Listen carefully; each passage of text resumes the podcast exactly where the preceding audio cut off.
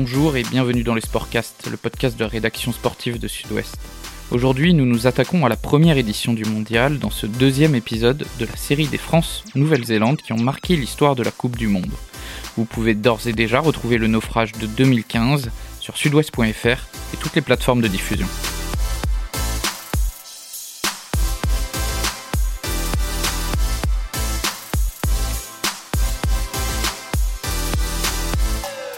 En 1987, les Bleus s'envolent pour l'Australie et la Nouvelle-Zélande. Personne ne les attend. Mais ils vont déjouer tous les pronostics. Les hommes de Jacques Fouroux vont bien se hisser jusqu'en finale. Après un match nul contre l'Écosse, puis deux victoires successives contre la Roumanie et le Zimbabwe, le 15 de France termine premier de son groupe. Les Fidji passent à la casserole en quart. Et en demi, les Bleus réalisent un des plus grands exploits de l'histoire. Dompter l'équipe tant attendue, celle que tout le monde voyait déjà en finale face aux All Blacks, l'Australie. Pour Serge Blanco, cette victoire était l'apothéose d'un groupe qui avait vu le jour au début des années 80. Je pense que c'était le point culminant d'un groupe qui avait bien vécu pendant certaines années. Et, et c'est vrai que cette année 87-là était une année magique en faisant un grand chelem, en gagnant le All Black en tournée euh, chez nous. Donc euh, pour nous, il nous semblait tout à fait naturel qu'on soit en finale, contrairement peut-être à ce que pensaient les gens. Mais c'est vrai que on aurait dû avoir cette, cette audace, cette, cette envie d'aller encore plus loin, de se préparer, de faire en sorte que ce soit le match de notre vie. En fin de compte, ça a été l'événement de notre vie.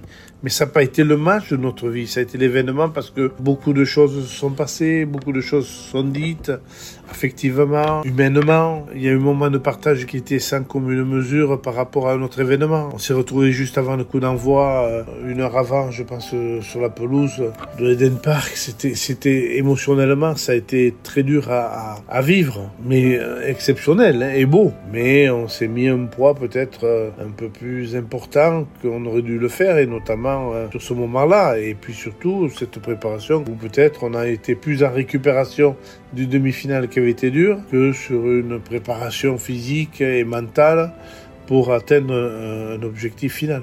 Avant la demi-finale, Jacques Fouroux organise un entraînement extrêmement intense et épuisant pour les Bleus. Ils sortent éreintés de leur duel face aux Wallabies, mais doivent pourtant se replonger dans une ultime préparation. Selon Pierre Berbizier, le 15 de France manque justement de fraîcheur. Cette gestion de l'énergie euh, euh, d'un groupe est importante sur, euh, sur toute euh, sur le temps d'une Coupe du Monde et cette gestion-là, on n'a pas su se, l'approprier. Euh, on était pour nous dans une tournée, euh, dans, l'expérience d'une tournée. malheureusement, il nous a sans doute manqué un petit peu de gaz sur, cette, finale. On n'avait aucun, aucune donnée, aucune expérience de la vie et de la gestion d'une, Coupe du Monde. Donc c'est vrai que c'est les, en, les, entraînements avaient été durs euh, avant, euh, avant l'Australie et il y en a une autre avant, avant les Blacks. Le demi de mêlée se souvient d'une époque particulière où les Bleus n'étaient pas professionnels et n'avaient pas les moyens accordés aujourd'hui. Quand on se retrouvait pour le tournoi, on se retrouvait le mercredi à 11h pour les matchs du samedi. Euh, donc euh, la finale du championnat et on est parti le, le, samedi, on partait en Coupe du Monde le lundi. On, on avait, on, on, avait fait, je crois, on avait fait un stage à Saint-Lary à l'époque euh, qui, euh, bon, mais euh, on n'a jamais eu de temps de préparation. Là, comme joueur, moi, même comme entraîneur ensuite, effectivement, on aurait aimé les moyens et le temps de préparation qu'ils ont aujourd'hui, et je dis c'est tant mieux. je pense qu'on aurait on aurait eu ce temps de préparation. je pense qu'on aurait été difficile à battre. je crois que c'est une des générations, je pense avec je pense celle-là en tant que joueur, la génération de 95 et cette génération aujourd'hui, qui pour moi sont les trois générations euh, qui sont le plus proches du titre. Quoi. Mais comme Serge Blanco l'explique, en cette première édition, les joueurs n'ont pas conscience de jouer la finale d'une Coupe du Monde. Euh, on, on l'a considéré, nous, peut-être comme étant euh, une tournée améliorée. On s'est préparé peut-être différemment, c'est vrai, on s'est préparé différemment pour préparer cet événement, mais en sachant que c'était pas quelque chose euh, dont on parlait et peut-être qui nous tenait, qui nous tenait éveillés euh, toutes les nuits euh, jusqu'à ce qu'on la joue. Quoi, hein. mm. C'était quelque chose de, de, différent pour nous, de nouveau. On a décrit un petit peu tous les pronostics en faveur de l'Australie, des All Blacks pour une finale déjà euh, exceptionnelle dans l'esprit des gens. Donc on avait perturbé un petit peu le monde du rugby et c'est vrai que quand on est rentré, on est rentré avec, euh, je dirais, une, une vision peut-être euh, un peu trop hâtive du devoir accompli et notamment par rapport à cette fameuse demi-finale que nous avons gagnée euh, de haute lutte. Je pense que ça nous a pas permis peut-être de bien préparer cette finale contre les Blacks. Si elle avait été ancrée dans nos esprits depuis le départ de la Coupe du Monde, peut-être qu'on aurait pu la gagner. Mais en tout cas, quand on est rentré sur le terrain, on avait quand même une très grande fierté, euh, d'autant plus qu'on était considéré comme étant euh, une des deux meilleures équipes euh, au monde.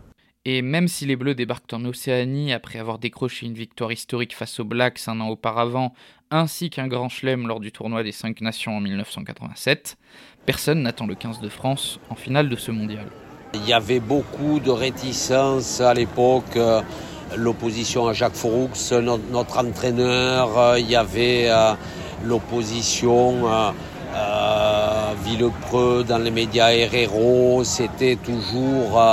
donc, donc voilà, on a vécu tout le temps dans cette opposition médiatique qui, qui vantait plus les défauts du 15 de France que ses qualités. Il n'y avait pas une adhésion totale, complète derrière cette, cette équipe de France. Il y avait plus de critiques que, que de, que louanges. C'était un contexte médiatique euh, particulier, assez dur, mais cette équipe de France était, euh, était compétitive. La preuve, elle, elle fait le Grand Chelem, on avait battu les Blacks, on les avait battus à Nantes. On a sans doute aussi, avec ce match Nantes, suscité euh, chez les Néo-Zélandais un sentiment de revanche. Je crois qu'ils avaient été particulièrement vexés de de ce match-là et donc euh, forcément leur motivation euh, euh, elle était elle était toute trouvée pour eux c'était aussi la revanche de de cet échec qu'ils avaient eu à Nantes où on avait su les mettre les mettre en, difficulté. Les tricolores souhaitent renouveler l'exploit. Une heure et demie avant le coup d'envoi, ils se réunissent dans l'ambule de l'Eden Park et feront de ce moment un instant gravé dans leur mémoire. Le cœur empli d'émotions, Serge Blanco raconte cette atmosphère d'une rare intensité. On s'est mis en cercle, on a discuté, et puis émotionnellement, il s'est passé beaucoup de choses exceptionnelles. Ça a été d'un fort que j'ai jamais rencontré après euh, sur un terrain de rugby ou dans d'autres circonstances. Je pense que là, ça a été une communion totale par rapport à, ce groupe qui vivait depuis le début des années 80 et, et qui, pour certains, finissaient leur carrière là, à ce niveau de, compétition. Le contenu, je dirais pas, mais c'est vrai qu'on était concernés les uns comme les autres par, rapport à la joie que pouvait avoir un partenaire, partager la peine de l'autre, les soucis d'un troisième, le côté négatif de la vie peut-être pour, pour d'autres. Euh, voilà, la malchance qui avait frappé certaines familles. Je crois que c'était un groupe euh, éponge, on, on s'est imbibé de tout cela et à mon sens ça a été pesant, euh, ça a été pesant lors de la finale. Mais ce côté émotionnel, ça a été un moment pour moi magique. Quoi. On avait tous envie de rigoler ensemble, on avait aussi envie tous de, de pleurer ensemble. Quoi. Et ça, il n'y a pas de commune mesure, il n'y a que dans le sport qu'on peut le ressentir, quoi, à un tel niveau. 20h. Monsieur Fitzgerald donne le coup d'envoi de cette finale. À la mi-temps, les Bleus sont dominés, le 15 de France n'a pas inscrit le moindre petit point et perd 9-0. Selon Pierre Berbizier, qui n'a jamais senti le vent tourner en la faveur des Bleus, une action aurait cependant pu changer le cours du match. On était dans le match, non, il y a juste ce match, je crois que c'est avant la, mi-temps où on a une série de mêlées arbitrées par un arbitre australien qui l'a mêlé, c'était pas leur truc. Ils sont pris, jamais ils les pénalisent. Donc, et euh, je reste persuadé que si on marque, euh, si on, euh, si on marque là, si on marque là, le match peut changer. Ça a été le seul moment où effectivement on peut faire basculer le match. Je dis pas le remporter, mais jouer un autre match. Sinon jusque-là, on était, on était un peu pris. Et, si ça a été un temps de bascule qu'on n'a pas su, ou nous-mêmes ou l'arbitre qui n'a pas sanctionné les Blacks, Ça a été le seul moment où on peut basculer les Blacks. Dans un autre match. Eux ont été efficaces euh, au moment où ils ont eu les occasions. Nous, on, nous, ne l'a pas été. C'est tout ce qui fait la différence dans un match euh, de ce niveau-là. Contre l'Australie, jamais je n'ai eu la sensation de perdre. J'ai jamais eu cette sensation et jusqu'à l'aboutissement Serge, même si c'est dans les derniers instants. Le numéro 9 français sauve l'honneur en inscrivant le seul essai tricolore de la partie, mais le 15 de France s'incline 29-9. Les All Blacks décrochent le premier mondial de l'histoire, les Bleus, quant à eux, sont passés à côté du sujet. Parce qu'on n'y est pas rentré dedans. On a cru qu'on l'avait préparé très certainement. Hein. On était motivés, on a... mais je pense qu'il nous manquait ce, capital euh, objectif et capital confiance qu'on avait eu contre l'Australie. Et là, on ne l'a pas eu. Et puis peut-être, on avait trop vite balayé notre saison en disant bon voilà, putain c'est formidable, la saison, euh, euh, match gagné contre les Blacks, euh, grand chelem, euh, c'est formidable et boum. Mais, on aurait dû rester sur ça, on aurait dû rester sur euh, ces, ces événements qui avaient fait que cette équipe avait vraiment bien mûri. Et au-delà de ça, on était parti peut-être dans des rêves mais dans des rêves sans avoir la, structure qui nous aurait permis de, basculer véritablement dans, dans un match, de, dans une confrontation euh, euh, physique, technique, tactique. À, à mon sens, c'est peut-être là où on a perdu l'événement, mais peut-être aussi que je crois aux choses qui sont écrites. Donc à partir de là, il était écrit qu'on serait euh, finaliste de la Coupe du Monde et que les Blacks seraient les, premiers champions du monde un petit peu par rapport même euh, à tout ce qu'ils avaient euh, fait pendant des décennies et des décennies. Victoire méritée, certes, mais lorsque l'on demande à Pierre Berbizier si les Néo-Zélandais étaient meilleurs que les Bleus, celui-ci répond. Est-ce qu'ils étaient euh, meilleurs euh, Est-ce qu'ils étaient je, vais répondre. Est-ce qu'ils étaient meilleurs que les Australiens que l'on a battus en demi-finale? Je crois pas. Euh, c'est nous qui avons été moins bons, tout simplement. Euh, je crois que c'est plus nous qui avons été moins bons, eux qui ont été à leur, à leur, à leur niveau.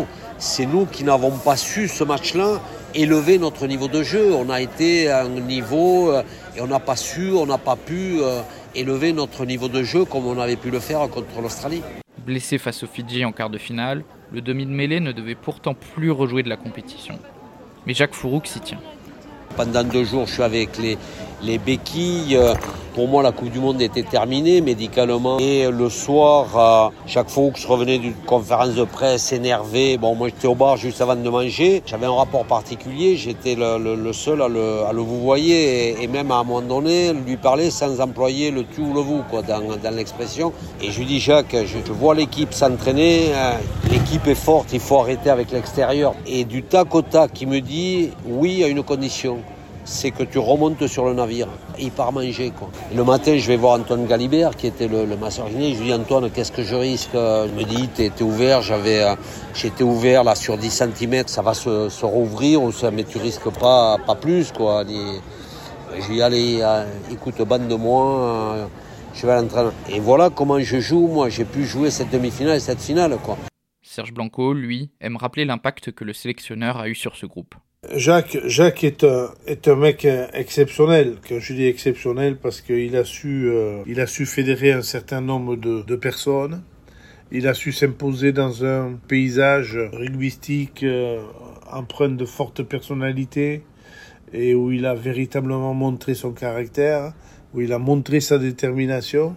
Et en montrant cela, il a réussi quand même à toucher les joueurs et à leur faire adhérer à, ses pensées les plus profondes. C'était dur, c'était quelque chose de coquin parfois, mais il y avait toujours un seul objectif. C'était la réussite du groupe. Alors ça pouvait être vexant par moments, ça pouvait être enjôleur à d'autres moments, euh, mais c'était jamais gratuit. C'était toujours pour le groupe. Alors, euh, Jacques avait une personnalité, euh, je dirais, lunaire, qui prend la lumière, qui attirait les gens, et puis avait des convictions peut-être qui aujourd'hui feraient fureur, qui à l'époque ont choqué pas mal de, personnes et de grands spécialistes et d'amoureux du, rugby. Mais nous, on s'y est retrouvés. Ça prouve bien que c'est un groupe qui était à maturité, quoi. Hein, qui était arrivé véritablement à, à un point de complicité exceptionnelle. Et cette complicité, les Bleus vont également la partager avec leur bourreau du soir. Les champions du monde, le lendemain, sont allés dans l'hôtel des finalistes et, on a festoyé, on a bu des canons, on a bu, on a mangé, ils sont venus avec leurs femmes, leurs enfants, on a, rigolé, on a sympathisé. Mais ces moments magiques, on les a, on les a vécus. Euh, au même titre qu'on a vécu un partage exceptionnel avec les Fidjiens en quart de finale. Parce qu'à l'époque, les deux équipes étaient obligées de manger après le match, étaient obligées de manger ensemble. C'est toute cette tradition qui, entre-temps, a peut-être changé en dix éditions. Mais ça, c'était formidable quand vous chantez, quand, vous entendez les chants fidjiens, les chants, les chants français, basques notamment. Voilà.